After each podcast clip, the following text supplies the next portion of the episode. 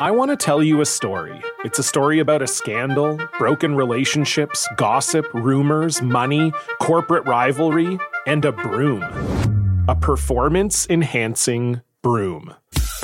My name is John Cullen. I'm a comedian, podcaster, and for 20 years, I was a semi professional curler. And I want to tell you the story about how a single broom almost imploded the 500 year old sport of curling. We felt like we were bringing a knife to a gunfight. It's the story of a superstar and his fall from grace. Well, I was being dragged through the mud. It's the story of two brother entrepreneurs with a dream. I said, that's great news. It's a story of intrigue. I still don't understand why we want to keep his name secret. The full story has never been told, so I'm going to tell it. Broomgate How a Broom Almost Killed Curling. It was a year I'd like to forget. To listen to Broomgate, search for Broomgate in your favorite podcast app. That's all one word Broomgate. Welcome to the Saints Happy Hour podcast with host Ralph Malbrough and featuring bloggers Andrew Juge of SaintsNation.com, Kevin Held of The Team Drops the Ball, and Dave Cariello of Canal Street Chronicles. This podcast is nothing but serious football talk and hardcore analysis. Which four of you would survive the longest in the zombie apocalypse, and in which order would you die? Well, Ralph, no offense, you're going oh, first. Oh, definitely. no, no, no. The zombies would smell Dave's sugar blood and target him. They'd get his. I don't even have a joke, Dave. Dave, Dave smells like nougat. Now here's your host, Ralph Malbrough. All right, welcome to Saints Happy Hour podcast. As always, we are sponsored by you, the fan. Uh, we are 38 donations away from having drunk his, drunk Saints history season two. Shit, we might have to do yesterday as its own show. That might be tonight. Uh, but anyway, we're 38 donations away. You want to get that done by the by Super Bowl weekend, so you can have a full season of drunk Saints history. Uh, it's awesome. We got topics planned. Do it now. It's a gift that gives all year long. Um, I'm just going to start off by saying. Uh, well, Ralph, um, before while we're on the topic of the of the donations, I'm sitting next to my mother right now. She said she did donate. She did. You need to. You need, oh, okay. Oh, you were aware of that. I know. I, I but need. She said she's. She's donated. She said she's she's going to donate again. She's oh going to wow. make a larger donate because she feels so bad about the game. I'm rubbing my hands together because I'm getting Dave's inheritance. Um. Mm. Yesterday, I don't care what people say. It's the worst loss in Saints history. It's worse than anything in the 90s. It's worse than the 2006 NFC Championship, and it's worth, worse than the 2011 49er game. And this is why. Andrew, the 2011 49er game, which me and you did in Drunk History, and I was loaded for that, was as bad as that was and it was a horrible loss and we felt like you know they were going to host the NFC championship. We didn't know it at the time and all that and we feel like that may have been the greatest Saints team in the history of the franchise. That San Francisco game as wild as it was in the second half I never once felt like San, like the Saints had it. And Alex Smith even if the Saints don't allow him to throw that touchdown to Vernon Davis San Francisco's still kicking the field goal and you're going to overtime. Yesterday the Saints were up 24 to 23 with 10 seconds left, and the Vikings were 60 yards away from a touchdown and 25 yards, 30 yards away from a field goal. I felt like the Saints had it won. I never felt like that against San Francisco. And the whole touchdown thing, it was an out of body experience. The only thing I can compare it to is the mm. onside kick in the Super Bowl, where I looked at it and I was like, is this shit really happening? What the fuck is going on? The Super Bowl onside kick worked out great. Yesterday was just like a nightmare. I like Andrew, I'll start with you. Is is it the worst loss in Saints history? I don't know, man. Um, it, it's bad, you know. Um, it's the worst. I, I'm I, I'm still trying to recover. I mean, I know there's a lot of fans out there that are already kind of moving on right. and looking at the positives. And, you know, for me, it's just, man, you just don't know how many opportunities you're going to get like this. And yeah, they were so close. And, Happy birthday, Drew.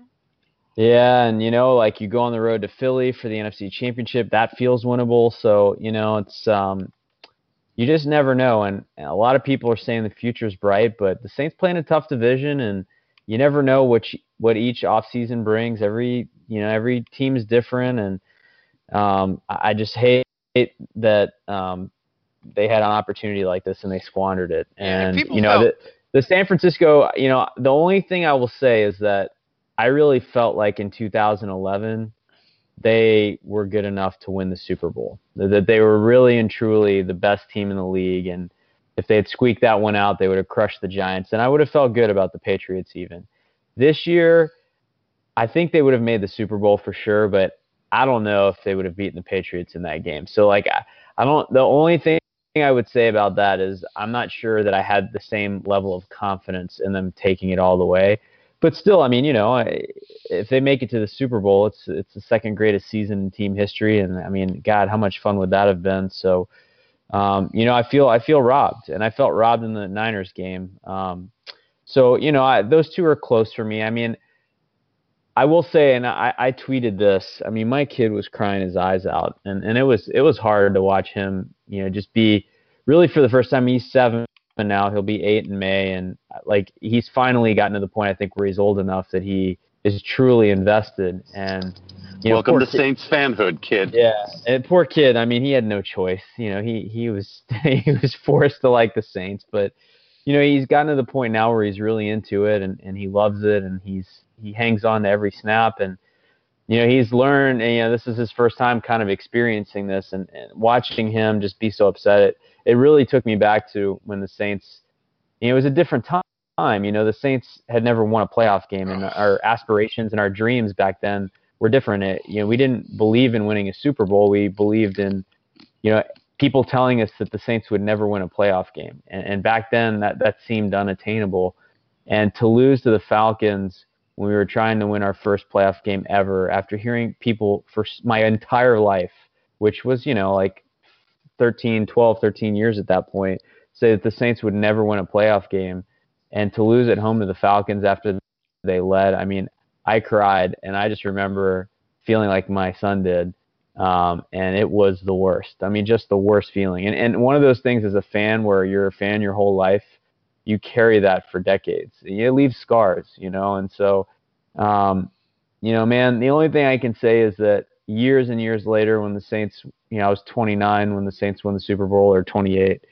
Um, and, um, you know, it's that much sweeter, you know, when you invest for that long and you go through so much pain and heartache. Um, when they, the Saints won, finally won their first playoff game in 2000 when I was 20.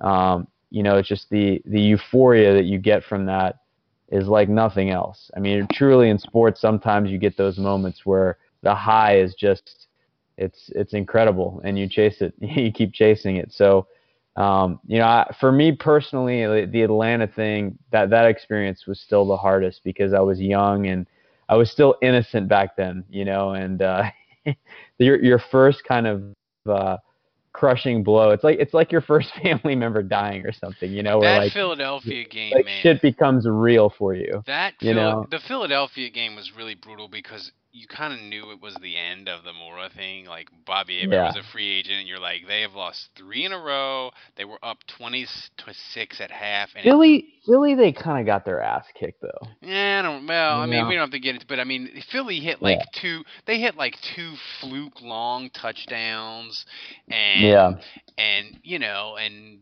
but the Saints they were up 20 to 6 at halftime but they really should have been There are some things that are too good to keep a secret like how your Amex Platinum card helps you have the perfect trip. I'd like to check into the Centurion Lounge. Or how it seems like you always get those hard to snag tables. Ooh, yum. And how you get the most out of select can't miss events. With access to the Centurion Lounge, Resy Priority Notified, and Amex card member benefits at select events, you'll have to share. That's the powerful backing of American Express. Terms apply. Learn more at americanexpress.com slash with Amex. We're driven by the search for better. But when it comes to hiring, the best way to search for a candidate isn't to search at all. Don't search, match with Indeed. Leveraging over 140 million qualifications and preferences every day, Indeed's matching engine is constantly learning from your preferences. So the more you use Indeed, the better it gets. And listeners of this show will get a $75 sponsored job credit to get your jobs more visibility at Indeed.com slash match. Just go to Indeed.com slash match right now and support our show by saying you heard about Indeed on this podcast. Indeed.com slash match. Terms and conditions apply. Need to hire? You need Indeed. And up like 27 to 6 like they didn't cash it in and it just it was a mess but dave mm. uh, i don't know the the falcons for me was the worst and for me this would probably rank the same as 49ers. Maybe like you said a little bit worse because the death blow was uh, to me the, the death blow was more disheartening. You can't you can't i mean as far as an ending dave you can't get worse than yesterday. I mean I, I don't know how you could conceive. No, that's as hard. That's as hard as it gets. I mean, it was it was basically a hail mary. Yeah, Dave. So you're you're. well, but that's the thing is that nobody. It didn't even process we that that was. We possible. weren't we weren't thinking about that. No, that, we fact of him getting even if it had been a hail we were mary. worried about them getting a catch and getting out of bounds and setting up for a field goal. And even if you set up for a field goal, you're not guaranteed to make it. It would have been a long field goal. Uh, yeah, so but well, let's talk about that. that tackle, or, or for Marcus Williams to miss that tackle and and the whole thing just turns into a touchdown and it ends that much quicker. Uh, you know, it's just the game just ended. There was no yeah. there was no warning that it was going to end. Um, well, there was expected, ten seconds left. Yeah. Well, no, because you thought you thought that if the game was going to end right then and there, it was going to be because the Saints stopped them. If the game was going to end with the Saints losing, it was going to be because they were going to catch that ball. They were going to you know, whatever, have to clock it, I guess, or get out of bounds. I mean, you felt you well, felt like, I think, or, yeah, they got out of bounds. I don't think it would have been very easy for them to tackle him in bounds. Like if he, if he, if they would I have. think Marcus Williams had the perfect angle. He was, he was coming from. It looked to me like he was coming, for, at least for a little bit, from the outside in. Yeah, he was trying to flip him. I think at, at yeah. first, like he was going to go I mean, underneath it, looked like him. They did have the angle. It looked like he did have the angle to me. I mean, it looked maybe, like it, it was. Maybe. It was. It looked like to me it was covered pretty well. It was just it just was literally just poor execution. It was just yeah. I mean, but I think well, if move. he, gets, if he gets out of bounds, I mean they're at the 30, so a 47-yard field goal. I mean he had made it from further. I mean it's a pressure kick, but it I mean, just yeah, as, yeah, but it was good, just good as, chance he made. I mean, he just the the one before was just as much pressure because if he misses that, the Saints are in victory formation. But here, let's look. I mean, I guess we'll start there, there before we get to everything else. The the end of game situation, the the film watchers and different people have different opinions. Some say it's like that's the right defense. It was perfectly legit. It was, there's there's not much else they could do. It was just poor execution. Andrew, what did you think of it? I felt like the Saints had a couple of people like Robertson and Patrick and and uh, PJ Williams, where you were like, what are they doing? Like, like Craig Robertson, he's in the middle of the field. He's five yards off the line of scrimmage. Like, what is he doing there? Like, he's just like a wasted. But they could have put me there and been like, just stand there. You know, I just like it. It felt like it wasn't a bad defense, but it wasn't a it wasn't a, the right defense in that situation. I don't know, man. I, I just feel like it's so easy to second guess those things when they don't work, you know, and um, it's hard for me. I mean, you know, I think Keenum's a good athlete, and I think you know if Robertson's staying there five yards off the line of scrimmage, I mean, my guess is that Dennis Allen was thinking in his head, listen, he's a good athlete, and if we're only rushing three or four, and we're putting a bunch of people 20 yards in coverage, like what I don't want one is him to kind of escape the pass rush and go for a 20 yard run. So you're spying the quarterback here. So um, maybe that was what they were trying to account for. I mean, look, man, it, w- what the Vikings did is one in a million. I mean, it's it's it's almost impossible. Um, I mean, it's a needle in a haystack, and for them to pull it off was miraculous. It was incredible. Um, but there's not too many, defenses that that, that play is going to work against unless there's just a total fluke. Um, and sure enough, that happened. But um, I, I can't get too mad at the play call. You know, I mean, thing is, like, I think Diggs probably gets out of bounds there. You know, if if mm-hmm. Williams actually makes contact with him, you know, and Crawley was coming in, like Diggs is a strong guy. Like there, there's no given that they tackle him in bounds, and if he gets out of bounds, and you know they have enough time there where they're probably kicking a field goal to win the game. So, um, but you know it's uh, man, what a game! You know, like for the Saints to be down 17 and nothing at halftime, and you know at that point, Ralph, we were texting. Yeah, I mean, I was resigned. I was resigned that Well, the that's season what was I over. that's what I said. You know, Dave, when it was the Saints started so awful. I want to talk about the start, but what but at halftime, Dave, did you did it even cross your mind that the Saints are going to get in this game? Because I I was like, this is this is like Andrew just said, this is done.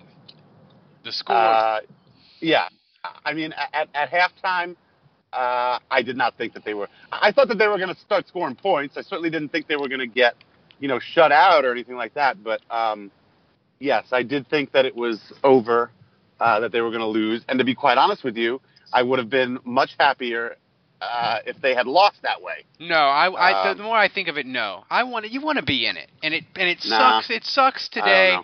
but I don't know. Like it was fun. It was it was fun yesterday until the very end, and and that's what I wanted. Yeah. And I just feel like You know, you, you know, want to be will in say it. The Panthers game played out the exact same way, and they had an opportunity to finish the game like the Vikings did. I mean, Funchess was right there on a deep ball, and I mean, the Saints were really fortunate that the Carolina game didn't end the exact same way.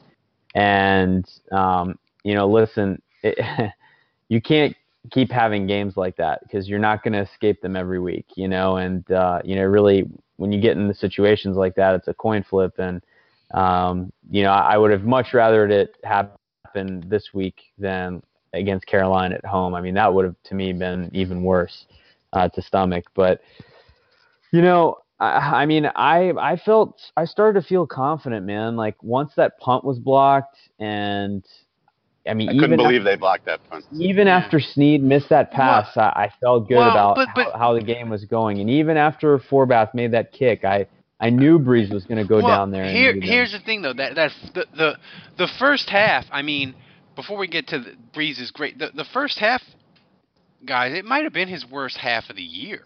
Like he looked, Yeah. aw- he looked, he looked awful from the jump, and it, wa- it and it, I mean, granted, it was part of it was Minnesota, but part of it, man, was he just looked fucking bad. He was missing dump off throws, and Dave, I mean, what do you think? What do you think? It, well, he looked like a guy that just didn't have it. Like, what do you, what do you explain the first half just mess? uh, nerves, um, you know, just bad timing, not being on the same page, uh, you know, a little, little off chemistry. Um, you know, I mean, I, you certainly can't say, oh, he's, uh, oh, he's he's really declining. I mean, he came out in the second half and lit it up. Um, Yeah, if you look at his stats after that second interception, Oh my god. he he torched the Vikings. Yeah. Torched them. Yeah. Yeah, he, I mean, he lit it up. He obviously, I don't know what happened in the locker room. Uh, I would say there was definitely some discussion. They looked things over. They looked at some stills. They looked at some film, whatever. Um, and it seems like they made the right adjustments on offense, uh, obviously. Yeah. Um, but uh, yeah, I just, just the whole Drew Brees thing is what is what annoys me and, and depresses me the most about losing this game.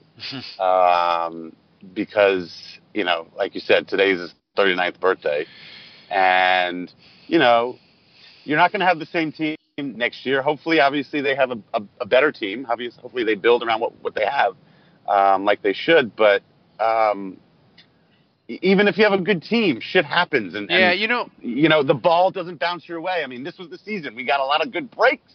Uh, we got lucky. Uh, we had the right guys and the right chemistry, even if they're not necessarily the best players. Uh, and we got ourselves in this position. And it's not easy. Just it's not easy to get to the divisional playoff round. no, and, Uh, and, and, and, we were here, and it was there for the taking. And, And that, I- that's and and ugh, I forget, Ah! I forget who it was. you got to take your shots when you get them, and we just didn't do it. You know, there's a guy I forget his name, but he's he's a he's a pro football focus writer, and I forget his name, but he fights with people over quarterbacks and saying they're elite and who's the best playoff quarterback all, of all time. And he his argument is like, don't look at fucking quarterbacks' record. Look at the stats and look at what they do in games and and situational. And he made the case today is like who's the who's the best who's the the best situational quarterback since Joe Montana, and he's like, it's Brees, and he put up all these numbers of like, if you prorate Brees' playoffs over a 16 game season, it's like 5,000 yards, 36 touchdowns, 11 interceptions. Like he was awesome. But Andrew, they just they couldn't get anything going. And here here's an interesting question, and I, I want to ask it now because you mean in the first half? Yeah, they couldn't get anything going. Yeah. And here here's a question that somebody asked. Uh, before we get, I liked it, and I want to get to it now before we we'll get to the podcast questions later. Is what was the biggest what was the biggest thing that cost in this game? Was it no points in the first half? Was it Snead missing Kamara in the trick play? Was it not converting third and one, or was it Williams missing the tackle? Like like if if you look at it all, what was the biggest thing that you're like? Th- that was the no, thing. I don't. I don't think the Snead thing ended up being a big deal because he misses the pass, they stop him, they get the ball back, and they score. That breaks so. my that that that you, you what you said is fair, but I'm going to Yeah. say this, and I said it in my column today that that pl- trick play didn't hit for a Kamara walk-in touchdown. It breaks my heart. That fucking trick play was Mona Lisa perfect. It was Yeah. it was third and a foot. The the throwback to Snead. Minnesota's like it's a it's a wide receiver screen. We're selling out for it. The Saints are not going to have a wide receiver throw a pass in the biggest moment of their season, but it's the fucking Saints and it's Sean Payton, Dave, and they fucking did it, and it was right there. And Kam- Kamara would have walked. He could have turned around and backed into the end zone. Like he was that. It was that. It was, I don't know about that. There was a guy back there. Uh, I think he would have had to work for it, to be honest with you. But he probably he wa- on a one-on-one uh, in the open field. I'm going to take Kamara every day. I mean, oh man, I love- Yeah, and if- for me, it's the third and one play. I mean, you know, they still had a couple timeouts. There's 25 seconds left. I mean, you know, uh, they they still had uh, an opportunity to go get a field goal. If they don't score that touchdown, they still could have gotten the field goal. Um, so that third and one, I mean, if you convert that, then you can run the clock out Here's and the kick here's the field goal as time the, expires. Here's the thing I, I I I don't quite get on the third and one. Either one of you can jump in here. Is the Saints last week they had fourth and two at midfield and they fucking went for it, right? And that's super aggressive in that spot. Yeah. And Andrew, why on third and one are you running the ball? Like I just put it in Brees's hands. The worst case scenario is it's incomplete, and yes, Minnesota has a has has two timeouts, and it it really helps them maybe with 25 seconds of.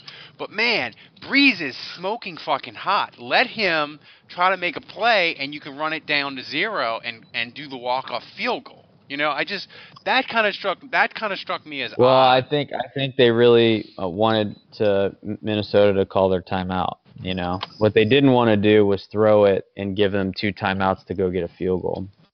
In But my is, opinion, Is that more? Is having Minnesota have two timeouts more risky than what they did last week versus Carolina, though? At the end, like no, no. I just, you know, you know what I'm saying? Like, Yeah. like I get, I get your, I get your theory, but like they're totally not consistent on it. You know? No, I, I'm with you. Um, yeah, I, I thought the game was over on fourth and ten. I, I really thought there. I, I really did not have high expectations for them converting it. That throw to Snead was just, of all people, man, that was incredible. Dave, I thought they were gonna. What a moment in this season. I mean, Sne- Snead has done nothing all year. He misses the throw. I mean, dead to rights, a useless player all year. Fourth and 10, the, season on the line, and he makes that play. I mean, you've got to be kidding. Dave, I thought it was destiny when because it was like Snead. We've been waiting for him to do something big all year to save him on third down. He saves him in the biggest fucking moment game. I was like, this destiny. The Saints are winning, and they're gonna we're gonna write features about Snead this week about how he's back. And it's going to be big in Philadelphia and the Super Bowl. Like I thought, when when that hit, I was like, there was no doubt in my mind, the Saints are winning this fucking game. I, I, I thought the blocked punt. I thought Oh, that that was- my by- that was my destiny moment. I was like, holy shit! Like, come on, we're blocking punts. Uh, we're definitely going to be winning this game. Andrew, Um, is George guys? Is George Johnson the, the best December signing in Saints history? like possibly. I mean, two and a half sacks and a block punt in a playoff game. Like I, Yeah. I mean, Mike McKenzie wants a word, but yeah. I mean, Mike McKenzie had a great a pick on Monday night, but Mike McKenzie wasn't fucking making plays in a playoff game, buddy. in Yeah, for sure, for sure. You know, Um, uh, no, but I, I, I, I'm with Andrew. I cannot believe that. Uh, I can't believe that Snead made that catch and they converted that that fourth down, and I, it made me really miss my uh, the buddy that sits in front of me at all the home games. He, he we always have a little thing about Snead. He always thinks Snead's gonna break out or whatever, and every week he just does nothing, It's- and it's sort of an inside joke. And if this game were at home, we would have like hugged each other and probably kissed on the mouth um, after that play. Uh, it would have been it would have been amazing. well, what more about Snead? Andrew, what is it? I was thinking about him. I wish I had his phone number. I would have what texted is it? him. What does it say about Snead and what he should have done or could have done during the year, Andrew, when it's the biggest game of the Saints season and they're running a trick play with Snead and they're going to him in the biggest moment of the year. And that play looked like it was designed for him. Maybe I'm wrong, but he looked like that was the main guy on that throw on fourth down. So what does it say about what he could have done or been or should have been doing the rest of the year?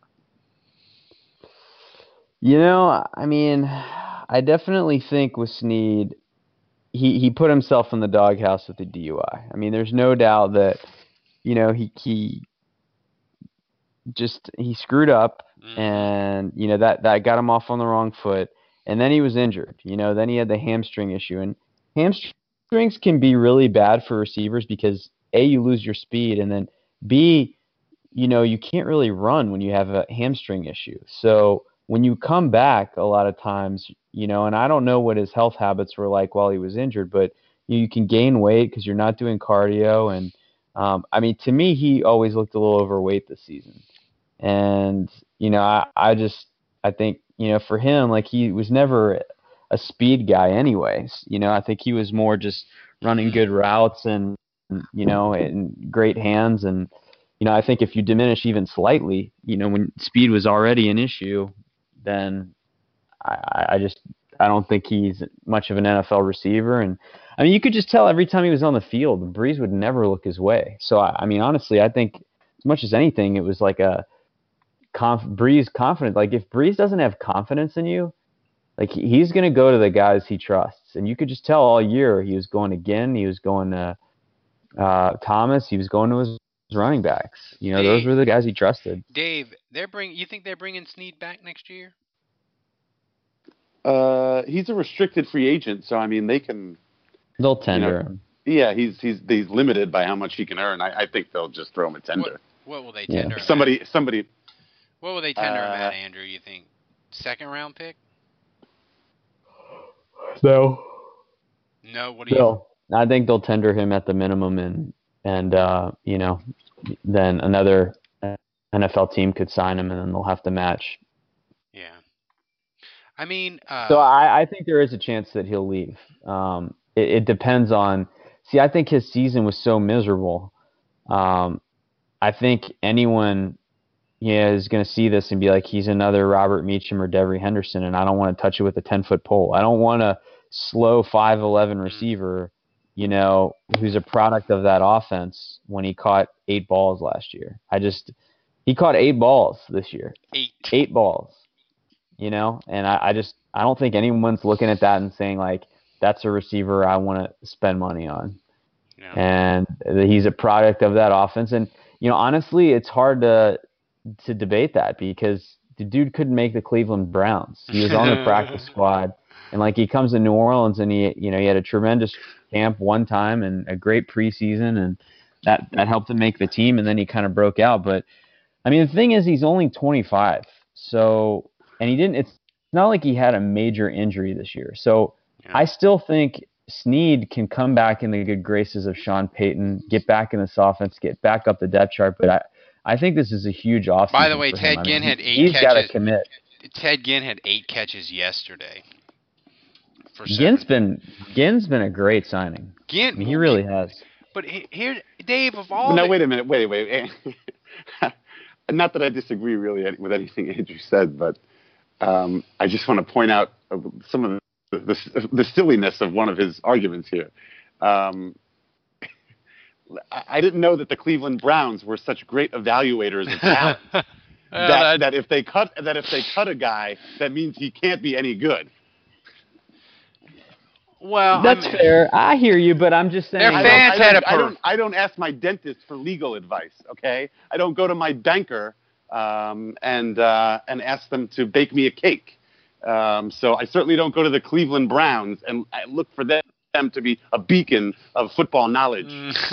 I mean, it's well documented at this point, Dave. he was with Carolina too, that- though, that right? Brees turns water into wine with a lot of mediocre. I never, I, I never said I disagreed with anything you said. Yeah. I just had to laugh at the analogy you make. I thought it was pretty dumb. the, the, Bra- the Brown the Browns fans did have a parade celebrating 0 and 16.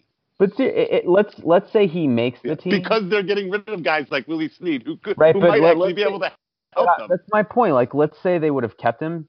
Let's say they would have been smart enough to keep Snead. Do you think he would have been a good receiver for them? No. No, because they have a shitty quarterback. Right.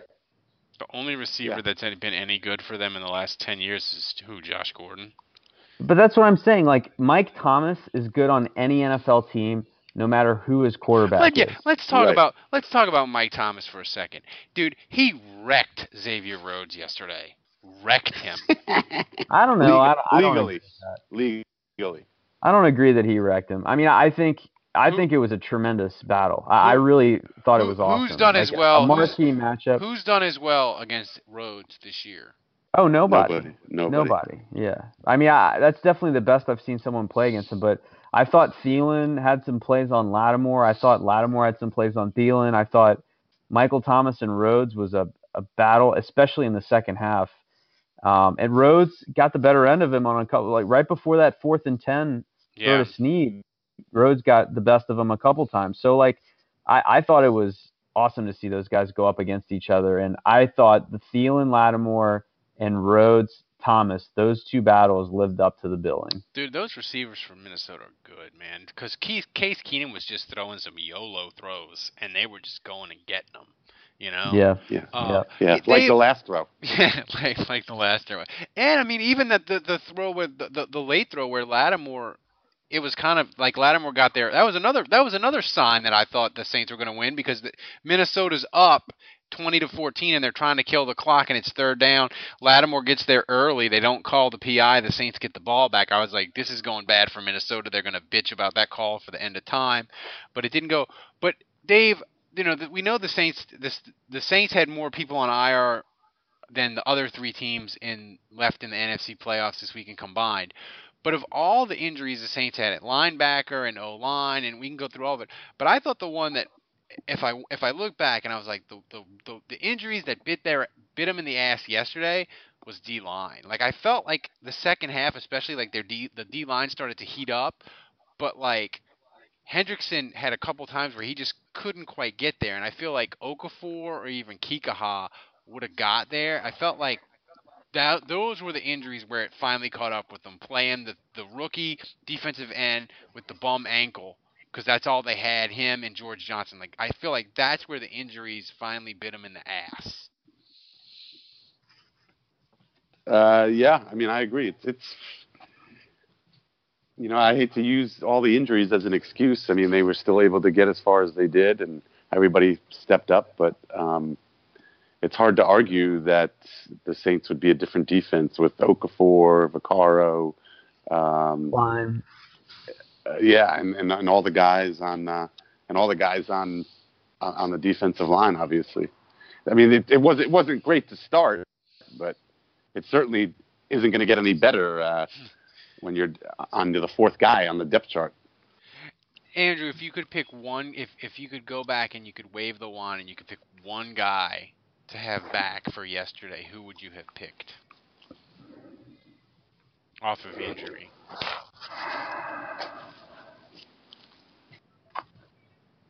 I think I would have picked Okafor. Okafor. Yeah. Yeah. I hesitate. I, I hesitate. I mean, I hesitate to say like the linebackers, but I, I don't think the linebackers were awful. I mean, they stuffed the run pretty well. Uh, I don't. I don't think Robertson was very good in this game, but um, you know, Manti Te'o did okay. Um, they did. They did pretty well stopping the run. I think you know the two touchdown runs they had were big runs, but if you take those two away, like they they didn't. The Vikings couldn't run the ball at all. Um, I thought Rankins played well, but I, I just think I don't know if Vaccaro would have been much of a use there because they didn't really get killed by Kyle Rudolph or the running backs. Um, so you know, I don't think they miss Vaccaro as much. I, I just it's the end. You know, I think Vaccaro might have made that tackle in bounds. well, I don't think he would have been in coverage there. You know, he would have been on Rudolph. yeah. But yeah, I, I, don't know. I think Okafor, like you guys said, it he would have finished some of those. So, you know, I mean, you could say Andrus Peat. You know, I wonder if they run the Saints run the ball a little bit better if Andrus Peat's in the game. Yeah, I mean, do people are people are hard on Marcus Williams, obviously, but I just can't, Dave. I just can't be that hard of him. One, because he was great all year long, and two, man, he kick-started that rally. I mean, I know the Saints yep, scored and yep. it was 17 to seven, but it still felt like I had 17 to seven. Minnesota's going to get the ball. They're going to milk some clock and kick a field goal, be up 20 to set 20 to seven or or 24 to seven. This is going to be done. But when Case when they finally forced Case Keenum to do something dumb, like he was there and he made that pick, and then it was like, holy shit, it's this it's on now. Um, you know, I can't believe we put up 24 points in one half on that defense. I mean, you realize the most points they had given up all year was the Saints at with home. nine with 19 in week one. That's the most points they gave up all year at home. Yeah. And the Saints put up 24. They put up more than that in one half. Yeah. It was, and I mean, and, and granted, it granted it took an interce- it, it took an interception and block punt to, to get the good field position, but it wasn't like it was e- even after the block punt. It wasn't it wasn't like it was first and goal at the five. You know what I'm saying? Like even their really good field position off the turnovers, the turnover and block punt injury, it wasn't like it was really good field position, but it wasn't like superb. It wasn't like they they cashed in two 20 yard drives. You know. but uh. Andrew, I mean, uh, Dave, one guy that kind of had a sneaky good game, a really great game, I thought was Kamara. Like, he had a, over 100 yards on 15 touches. Did you feel? I felt like at times Minnesota just had no fucking answer from him. And Even though he had the ball, got the ball a bunch, like I would have liked to see him get the ball more. Well, I didn't. Oh, really? Get Ingram, the ball more? Ingram was useless. Yeah, well, that's what I was going to say. Is I, I felt like um, I felt like they had really made a conscious decision to that they were going with Kamara, and that then that Ingram was Yeah. going to take a back seat. I never looked at the final n- numbers. I don't know how many snap counts uh, uh, Ingram had, but I mean, it, it definitely was obvious that uh, either the game plan called for Kamara or or they saw something during the game and they decided to go with the hot hand or whatever. Um, 15 touches for Kamara, 11 for Ingram. Yeah, touches, okay. Yeah. Um, total touches that includes catches. Yes. Okay. Um, well, Mark Ingram certainly didn't really make much with uh, with his 11 touches. Um, a- 20, 28 yards with 11 touches, including Yeah. the reception. yeah, but Kamara, uh, Kamara had 15 touches for 105. but more Kamara, I don't know about that. And also think about the fact that Kamara was supposed to be catching that uh, Snead pass too. Yeah, well, Yeah, that's true. yeah. I mean, you Yeah. know, I mean, the, the offense just That touchdown he caught, I mean, he looked like a receiver. It's incredible. Yeah. I mean, the you know another big play in the game was it ended up being huge because at the end of the half they get no points, Andrew, and you know they weren't set, and you know they took the touchdown away from Ginn, and then Brees gets sacked. You know, I mean, even three points there really changes everything. You know, because then Minnesota needs a touchdown, and just the play to the play to to to Diggs doesn't happen there because then the Saints are like, you want that play, you can have that play, and then you can run your hair, you can run your hail mary from the, you know what I'm saying? So Yeah. that end of the half sequence, I felt like that that that not being set call was questionable. Of of all the the things that people bitched about yesterday, I thought it was questionable. Did you feel like it was the right call or no? I did, yeah. I, I didn't feel like he was fully set. Um, you know, they were trying to catch the Mhm. Vikings off guard by snapping it quick, and um, you know they tried. They they did that um, against the Panthers earlier in the year, and I remember Rivera was going nuts about that. Mm-hmm. But um, yeah, I mean the one I I didn't actually, and I'm surprised I didn't notice this because normally if I'm watching a game on TV, I always see this pre-snap stuff, but I didn't see Tom Johnson uh, encroach in the neutral zone on third and one. Um, and I saw it on Twitter. I mean, I watched it a bunch on replay, and I mean, he is blatantly offsides on that third and one. And I mean, that would have given the Saints a first down and, and probably the win. Um, so I think if there's one call you want to go back to, um, I mean, that one is as significant as any I can think of. Mm-hmm. All right. Um, you know, it, it, of course, this game, it hurts because you, you look at Philadelphia and they can win. But the thing is, um, for this offense, just you know, Josh Hill was was sneaky good again yesterday.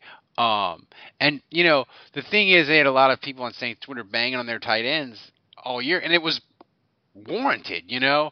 Um, but do you think this did yesterday change either of either one of yours opinion on what the Saints need to do or add to offense going into the offseason? Did yesterday did you did yesterday change any of your mind of like, eh, maybe they don't need this or, or maybe they do need this now? Or is your opinion on what they need to do in the offseason on offense, Dave, did it, anything change because of yesterday? No, not really. I still think they need uh, to get a, a, a good premier tight end. I think they still need depth on the O line. Um, and another uh, receiver, maybe.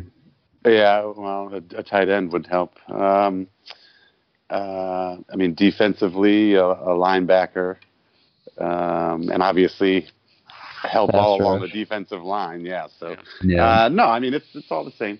Well, yeah, but the reason is I asked, you know, Andrew, we, me and you were texting back and forth when it was 17 and nothing. We're like, well, if even if the Saints, if they get their head kicked in, at least they'll they'll be very critical of the roster and they won't, you know, they won't try to fool themselves and say, oh my God, we were so close, you know, uh, maybe we don't need A, B, or C. You know, Josh Hill, he caught eight passes in the playoffs or seven passes in the playoffs. Maybe he can be the guy tight end, and we don't need to add, you know.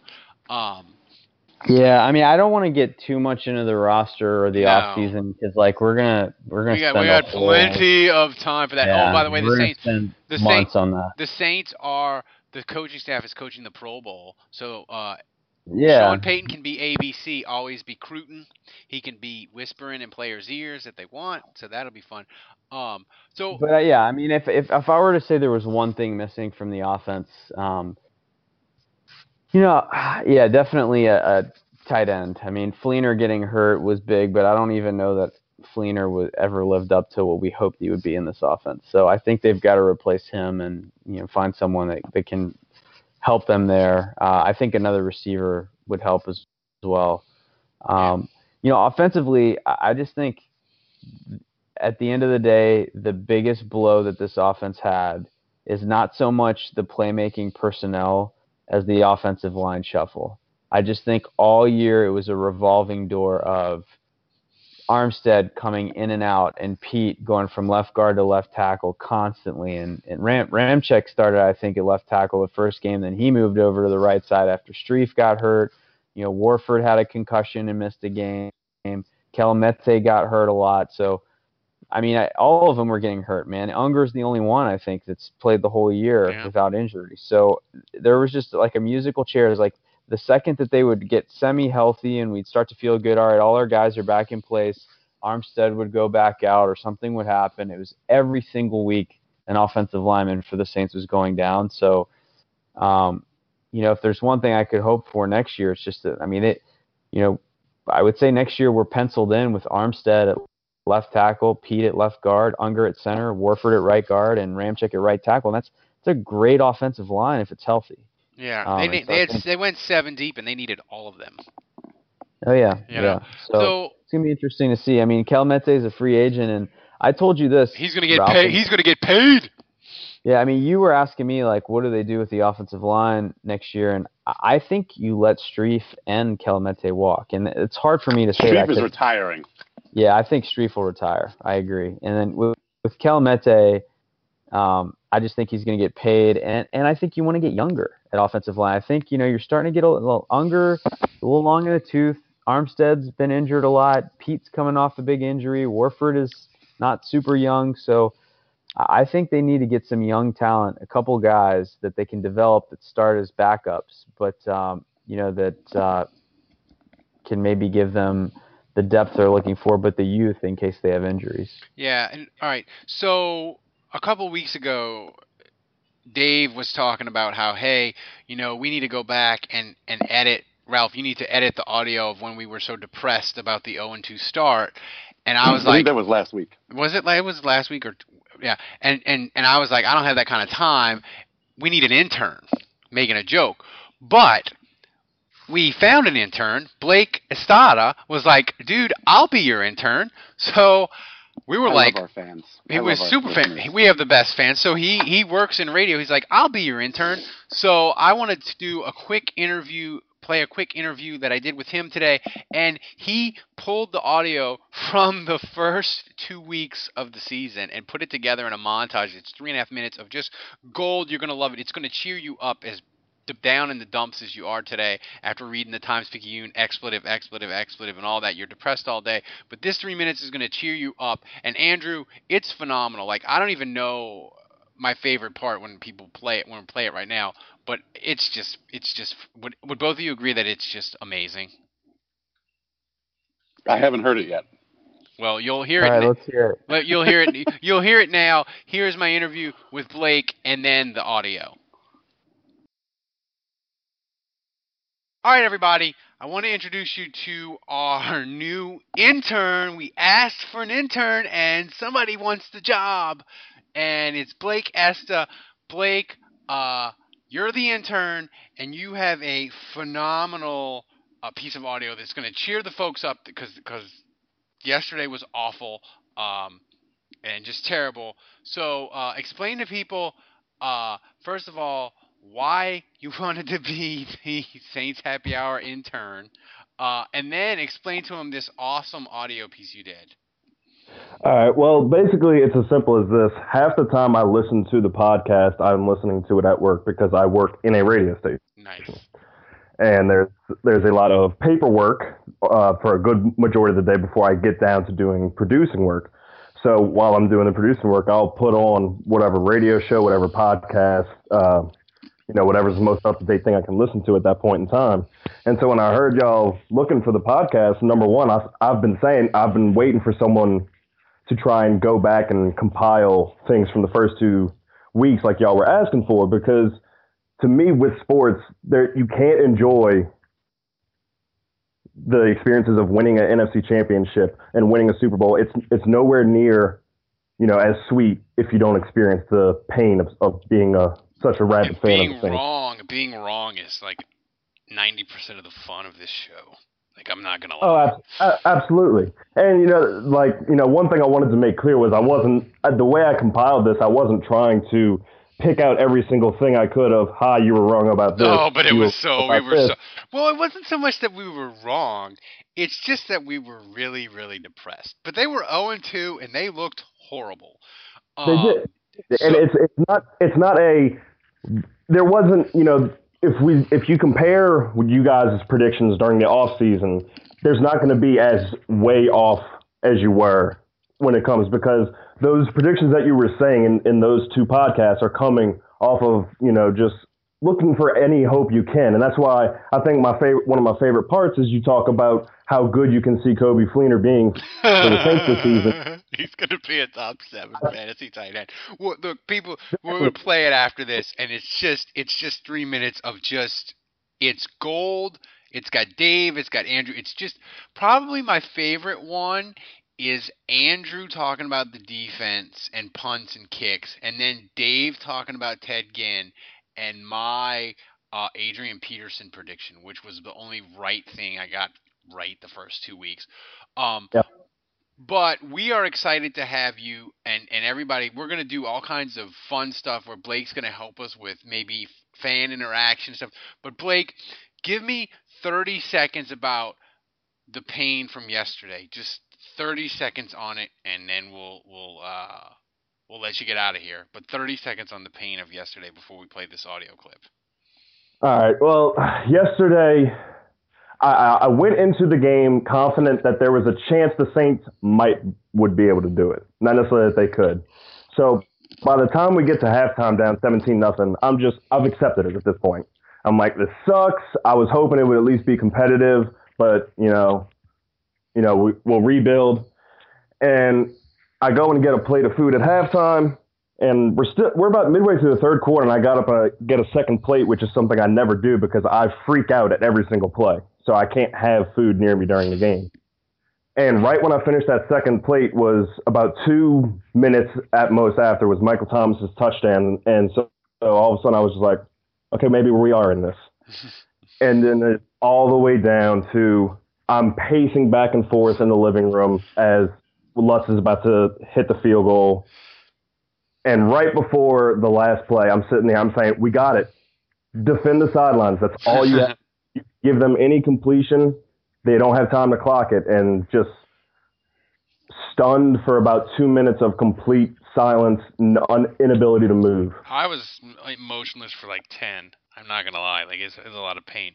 But, Guy, thanks so much for this. This, this, this is just phenomenal, and I can't I can't thank you enough. And We we are gonna have some fun because now the off season has arrived, and we just we get to do the goofy, fun, crazy, weird stuff uh, because we don't have we don't have games to talk about. Right, and to give one last kind of you know spo- not spoiler but uh, teaser for the little audio bit you're about to hear. I got home last night. I went to set my alarms, and I kind of st- looked at my phone, realized that I had that audio bit saved onto my phone, and I had to set it as to my alarm because after the way yesterday was, waking up to just this audio bit was the only way I can picture doing it. So right. I hope everybody enjoys it. They will. Blake, thanks, guy. Uh, it's gonna be it's gonna it's gonna be a you are gonna make the off season fifty times more fun. So Blake Esther, the new intern guy, thanks for doing this and thanks for joining us tonight. No problem. Looking forward to it. Who that? This is the most depressed I've ever been after the Saints' opening game since probably 2003, 2004, where Seattle kicked them in the nuts back to back season opening years. Listen, this team has so many problems, man. Um, you know, I think we were hoping the defense would be better, that they patched some things we hope the pass rush would be better. We hope the coverage would be better. Coby is going to be a top. He's going to be a top seven fantasy tight end. That dude, he has struggled, but he he can catch he can catch 60 balls and seven touchdowns for the Saints. Like, I just want a water and a defense, and I'm pretty sure he was crying. Like I'm not making this up. And I feel like that's where the Saints fans are. Like they're just like we're broken emotionally. Like the Saints defense has broken us emotionally. Like that, that's where we are. Dave, I was pretty high on Okafor, like as a better than Kruger. I'm not sure he is necessarily. I'm gonna say something really provocative, but I don't care. I think it's true. The CJ Spiller era for the Saints is going to be looked at more fondly than the Adrian Peterson era, Dave.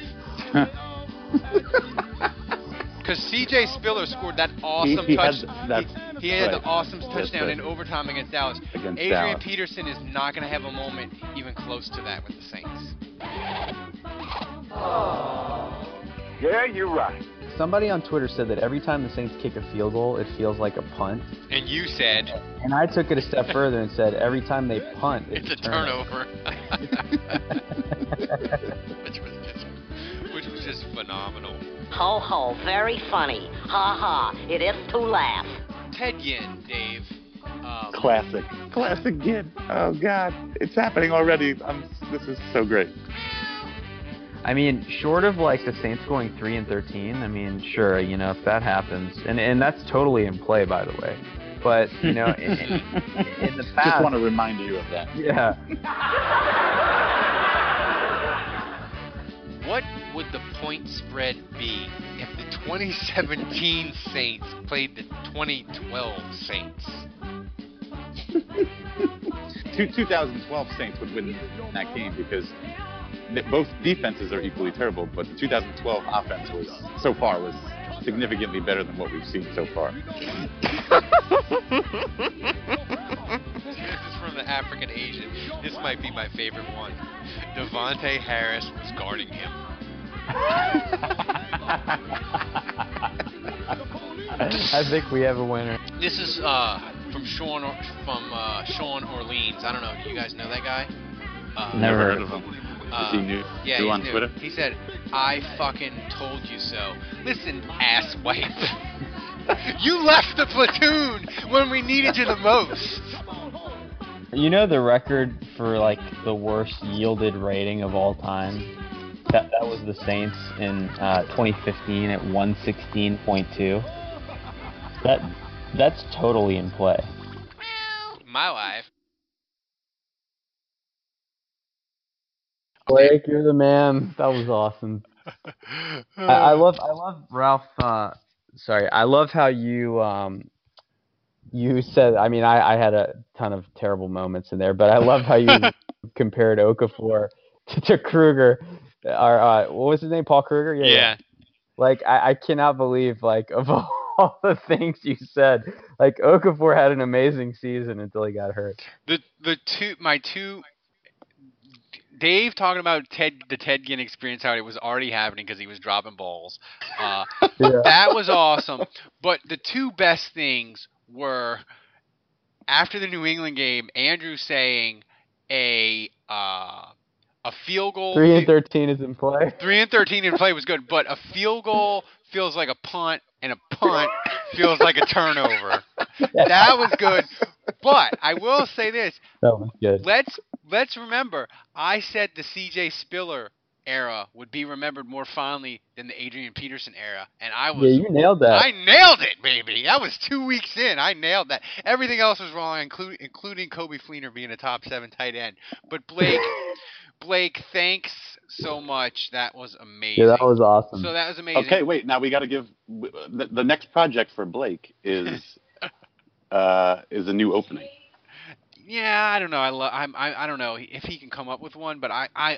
I'm so partial to the zombie opening that I just. I don't know if I can. I don't It know. can't go on forever though. I know. It, I know. It can't. I feel like a loss. You know, the season's over and it's it's time to move on. We got to do a new one. I mean, this this one's lasted two years, right?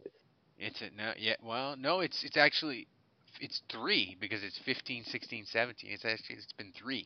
Okay. So, and maybe- a lot a lot of uh, fans, Wang especially, has have been clamoring for a new Yeah. opening. I know. So, but Blake. I think I think we got to give the people what they want, we- especially with all these donations rolling in. Maybe, especially with drunk history. So Blake, man, work your make magic, it, man. Make it happen. So, um, so here's the thing, though.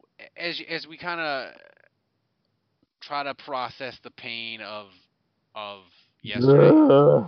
Ugh. So, Dave, I mean, Dave, Ugh. does this will, will this will yesterday ruin the memory of 2017? You think it will, Andrew? No, actually, uh, go ahead, Dave. Um, yeah, it uh, it taints it. It's definitely tainted.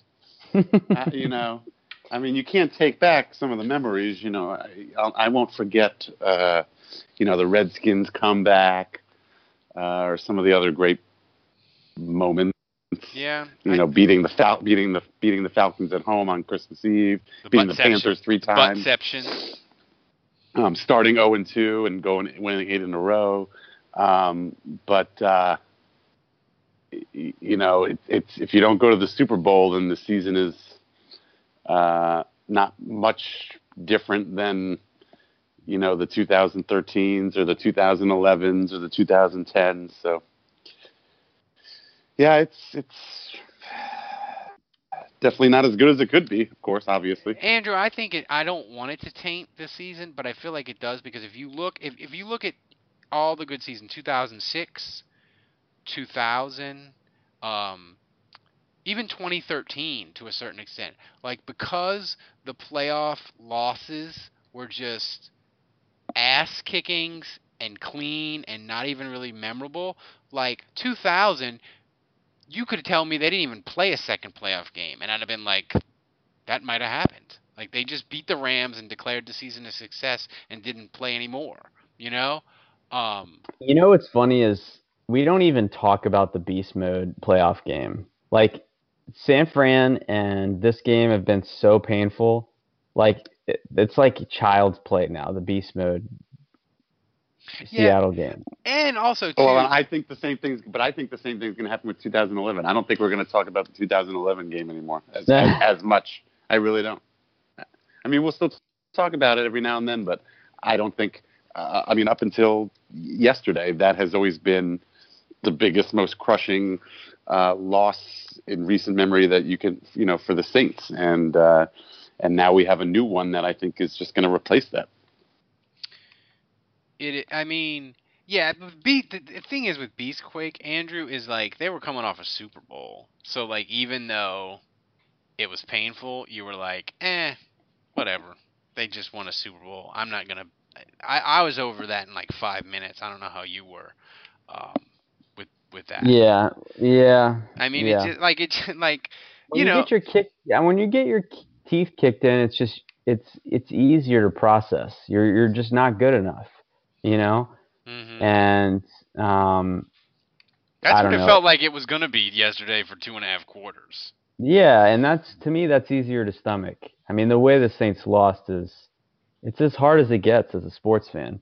And listen, like I know it's just sports, but like we spend we do this for an hour every goddamn Monday night for the entire year. We do. And we do this every Monday night. We never miss it. And you guys are all suckers. You're all listening to us. Everyone listening right now, like, and, and I know that if you're listening to this podcast and you're spending this time with us doing this, you're not stopping there. You're reading articles online. You're listening to the audio of interviews. You're you're doing all and that you just stuff want just another like week are. of games. You just You're reading your Twitter feed. You're refreshing your Twitter feed every 15 minutes to see if new Saints 10 news hit.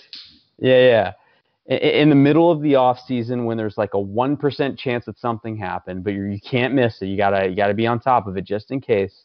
And like it, it's it's a full it's a heroin addiction. Like it's a full on heroin addiction for some of us.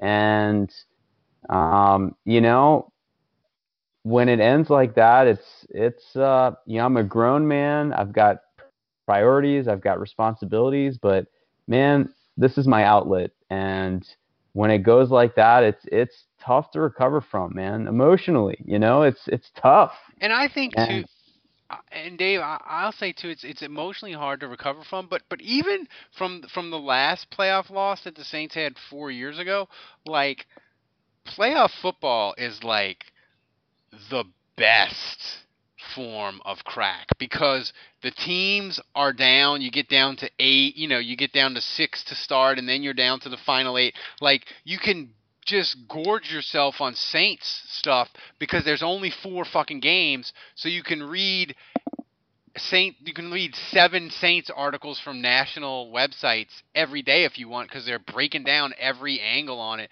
And now it's all gone. Yeah. because they, they lost. It's, it's all it's all done you know? You know, well, I- my I favorite would- is like on like inside the NFL, like you know, inside um, during the regular season, the Saints might get uh, two minutes. Yeah uh, or three minutes, but once you're in the playoffs and you get down to the divisional round, there's only eight teams total in it, and then you you know you're watching inside the NFL, you know they're going to talk, you know, 15 minutes about the Saints, so that's always nice. Yeah. Well, I think you have tunnel vision sometimes when it's your team. You know, you're just focused on them, so you, you're you're not thinking big picture as much. But I will tell you, I work in an office with a bunch of NFL fans, and I, I live in Virginia, so like, I'm the only Saints fan around here. And so, first of all, you kind of recognize how ridiculous that en- ending was and the enormity when like everyone I've seen today has been like, "Holy shit, man!" And half of these people don't watch football and they know what happened. You're like, "Wow, you're paying they're attention." running Like that shit at the end of the national news on NBC I know, today. like like you realize the enormity when it's like, man, these people that don't even watch football or, or know what just happened. And I'll tell you, man, and, this is why it hurts, I think, in a lot of ways, because as much as a lot of Saints fans are saying, like, man, they're a young team and they have so much talent, like there's a lot to look forward to. But I just I work in an office with a Rams fan who like his team just made the playoffs for the first time in a decade. I, I have a Bills fan in my office who just made the playoffs for the first time in 17 years. Yeah, we felt Um, good about t- after 2013. we they had. Yeah, I mean, I- the draft wasn't as good as I this year. I have a Redskins fan in my office. That dude hates his team. He's like, yeah, that, dude, that dude's like, yeah, we're never making the playoffs again. Like he's resigned that the Redskins blow in perpetuity. And the and, And, the, and like, so like, I, I don't think you guys like, I don't think like we appreciate that for the Saints to get this far. Like they were one of five teams left. I realize like part of that was playing the last game of the week, but like there were five teams left, and the Saints were one of them. And just like as fans, man, like some teams, some of these fans, like I am in an office with three guys who have gone decades without that happening. yeah. I mean, You just don't know. Like when Brees leaves, man, who knows? yeah. You, I mean, you know, it, We- we could go- let the we- Taysom Hill We could begin. hear, we could go 20 years before we see the Saints make the playoffs again. It could happen. Yeah, I mean, you look. I mean, look at Jacksonville. They hadn't been to the playoffs. They hadn't won a playoff games, I think, since 2003, or you know, or they hadn't been in 10 years. So you know, it, it you never know how it's going to go. But here, and here's the thing with um with with with playoffs. What a fun! Hey, I, I want to go back to the question I didn't get to answer that you said. you asked if if this ruins the season, and I'm just gonna say, what a fun season and what a fucking amazing game. Like, let's not lose sight of the fact that the Saints were down 17 nothing at halftime. They came back and they they really they had that game. And I mean, listen Yeah. to to The and, and, season was awesome. We we beat the Panthers three times for God's sakes. We won a playoff game. one on the Christmas defense Eve was better. against Atlanta. the game against the Falcons at home, I was there. It was amazing. Um, we were down. We were 0 and 2, and I mean, we. Uh, you heard the podcast. You heard the clips. Like the three of us had written the team off. It was over. And the I thing mean, there, was, there were some special moments this It, year. and the thing is, Dave, like it was, it was, they were done. It, they had given up a thousand yards of offense in two games, and they were fucking done. And they were going to two and zero Carolina, who hadn't allowed a touchdown, and they just fucking got out of the coffin and started dancing. Like it was like. We're just gonna, we're just gonna, we're just gonna skull drag Carolina and get this thing kick started. Like it was like, you know, it was like, you know, it wasn't like they like played the Browns and like eked out a 17-14 win, and you're like, okay, we're getting off the ground. Like they were like, nope, it's fine. We're gonna go. We're gonna go. We're gonna we're gonna curb stomp the Panthers. We're gonna go to London and shut out the Dolphins, and it's two and two, and it's fine. You know. Um. So I mean, it was it was a it was a great, but it was kind of a, a like a, a jar. It was a jarring season. You know, the the beginning, the end, the the revival. It had a lot of like emotional swings to it, didn't it? Didn't you think so, Dave? Yes, and now it's all over. What? Because we couldn't tackle one receiver. Third down did bite them in the ass in the end, Andrew. They couldn't get third downs, and their defense kind of Uh, fell third apart. down, yeah. In first the first half, I, I don't think they converted one I know. or or stopped one. Uh, but uh, down I mean, was brutal. Just make the tackle, man. Just, uh, I'll t- I'll start with you, Dave. What was your if you had to pick one moment from 2017 that was your favorite? What would it be? Uh, it was the Vi- It was um, the the Redskins comeback against the Redskins in the Superdome with my son. Mostly because it was with my son.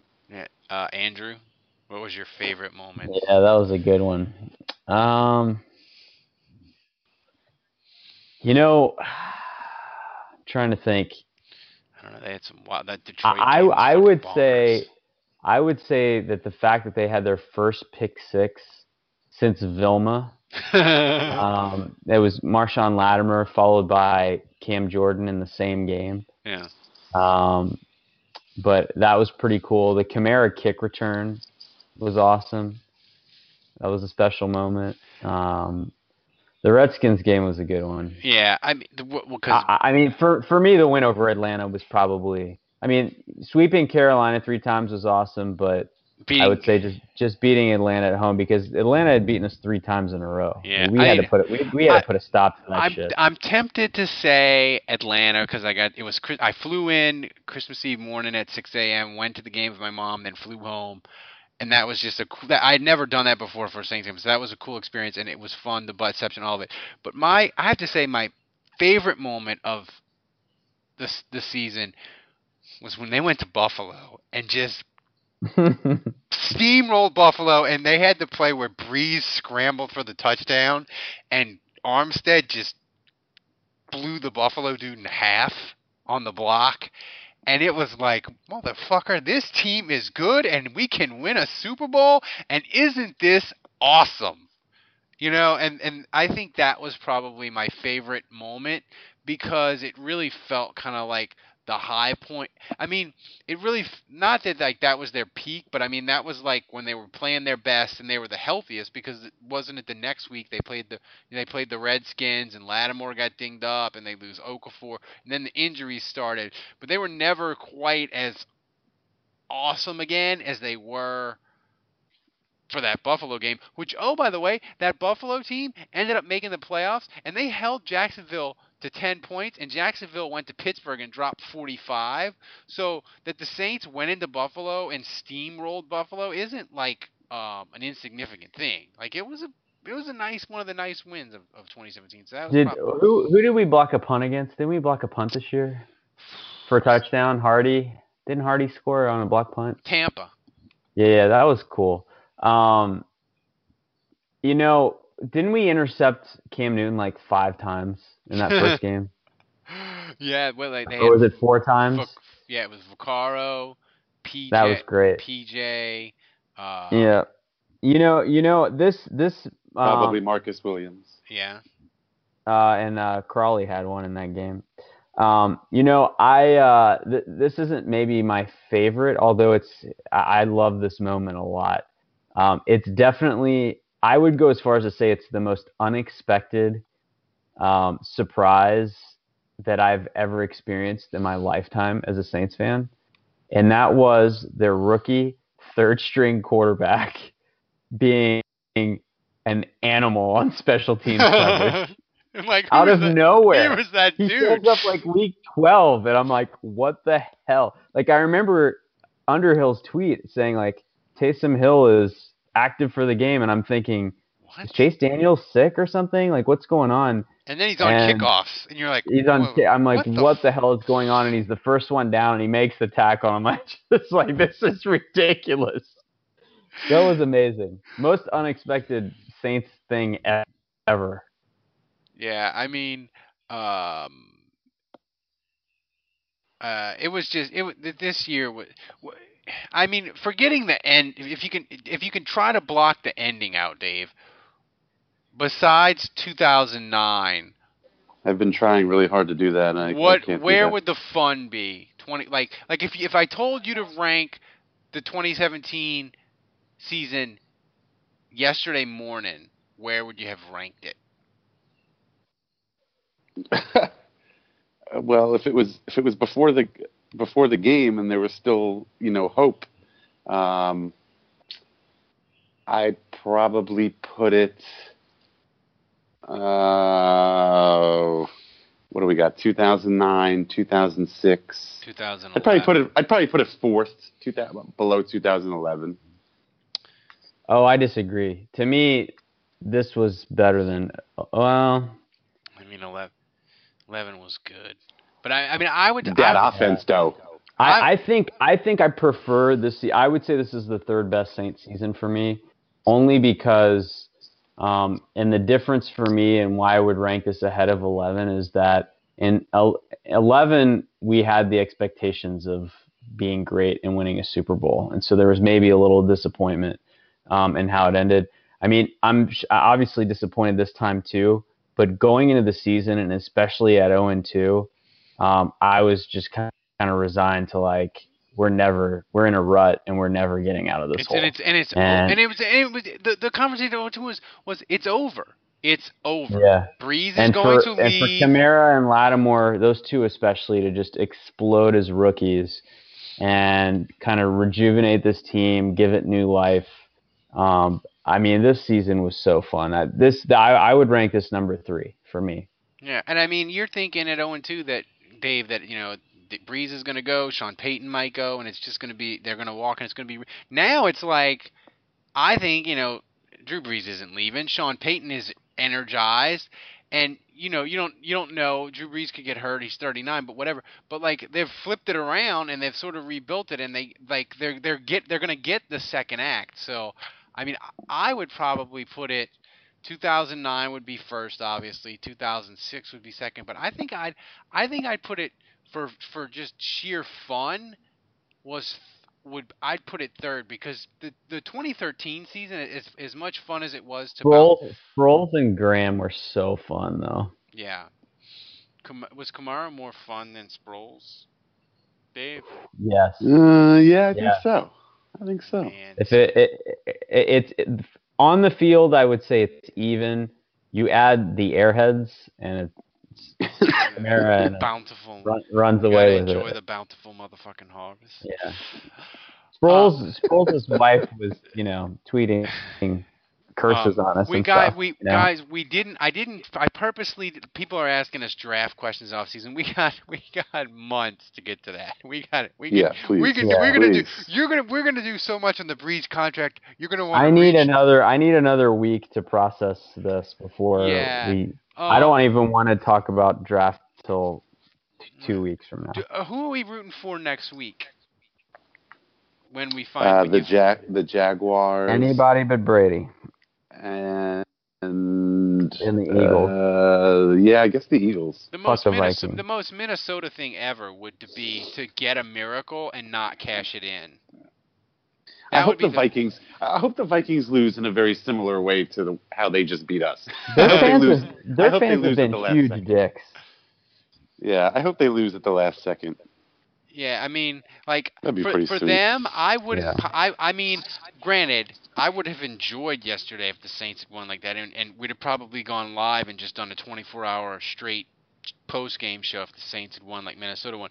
But but the thing is, like, be knowing all the baggage that Minnesota had, I would have just enjoyed it myself. I wouldn't have gone and rubbed it in other fans. I'd have been like, we got to get to the Super Bowl first and maybe win a championship because dude, if I mean if they they'll always have yesterday, Andrew, but I mean like if they go to Philly and lose, like yesterday kind of like goes and it's sad trombone music, right? Like they got to cash it in. Oh, definitely. Oh, oh, there, there is, there is two, at least one, if not two, opportunities for them to have horrific heartbreak still. And Keith Keenum will give it to him, I think. I mean, I I, I don't hate him because he's a UH guy, and my and my wife really likes. My wife. My wife really likes liked him My when he wife. played for UH.